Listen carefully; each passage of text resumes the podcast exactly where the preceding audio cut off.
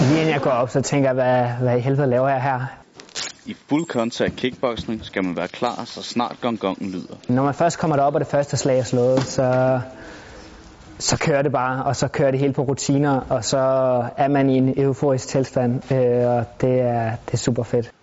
Den 23-årige kickboxer Nikolaj Christensen har allerede vundet medaljer på både EM og VM.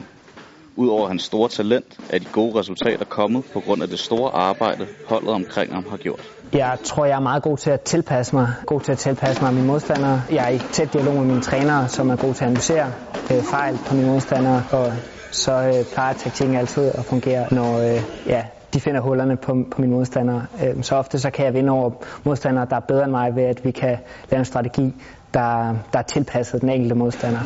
Nikolaj Christensen er på vej til VM i Dublin. Hans optag har blandt andet budt på god sparring i udlandet. Jeg er lige kommet hjem fra München, hvor jeg har været på træningslejr med det tyske landshold.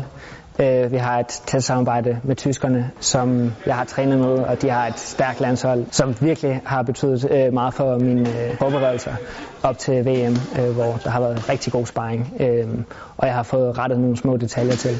Den danske kæmper er forsvarende bronzevinder fra sidste VM, og i Dublin forventer han at opnå mindst det samme resultat.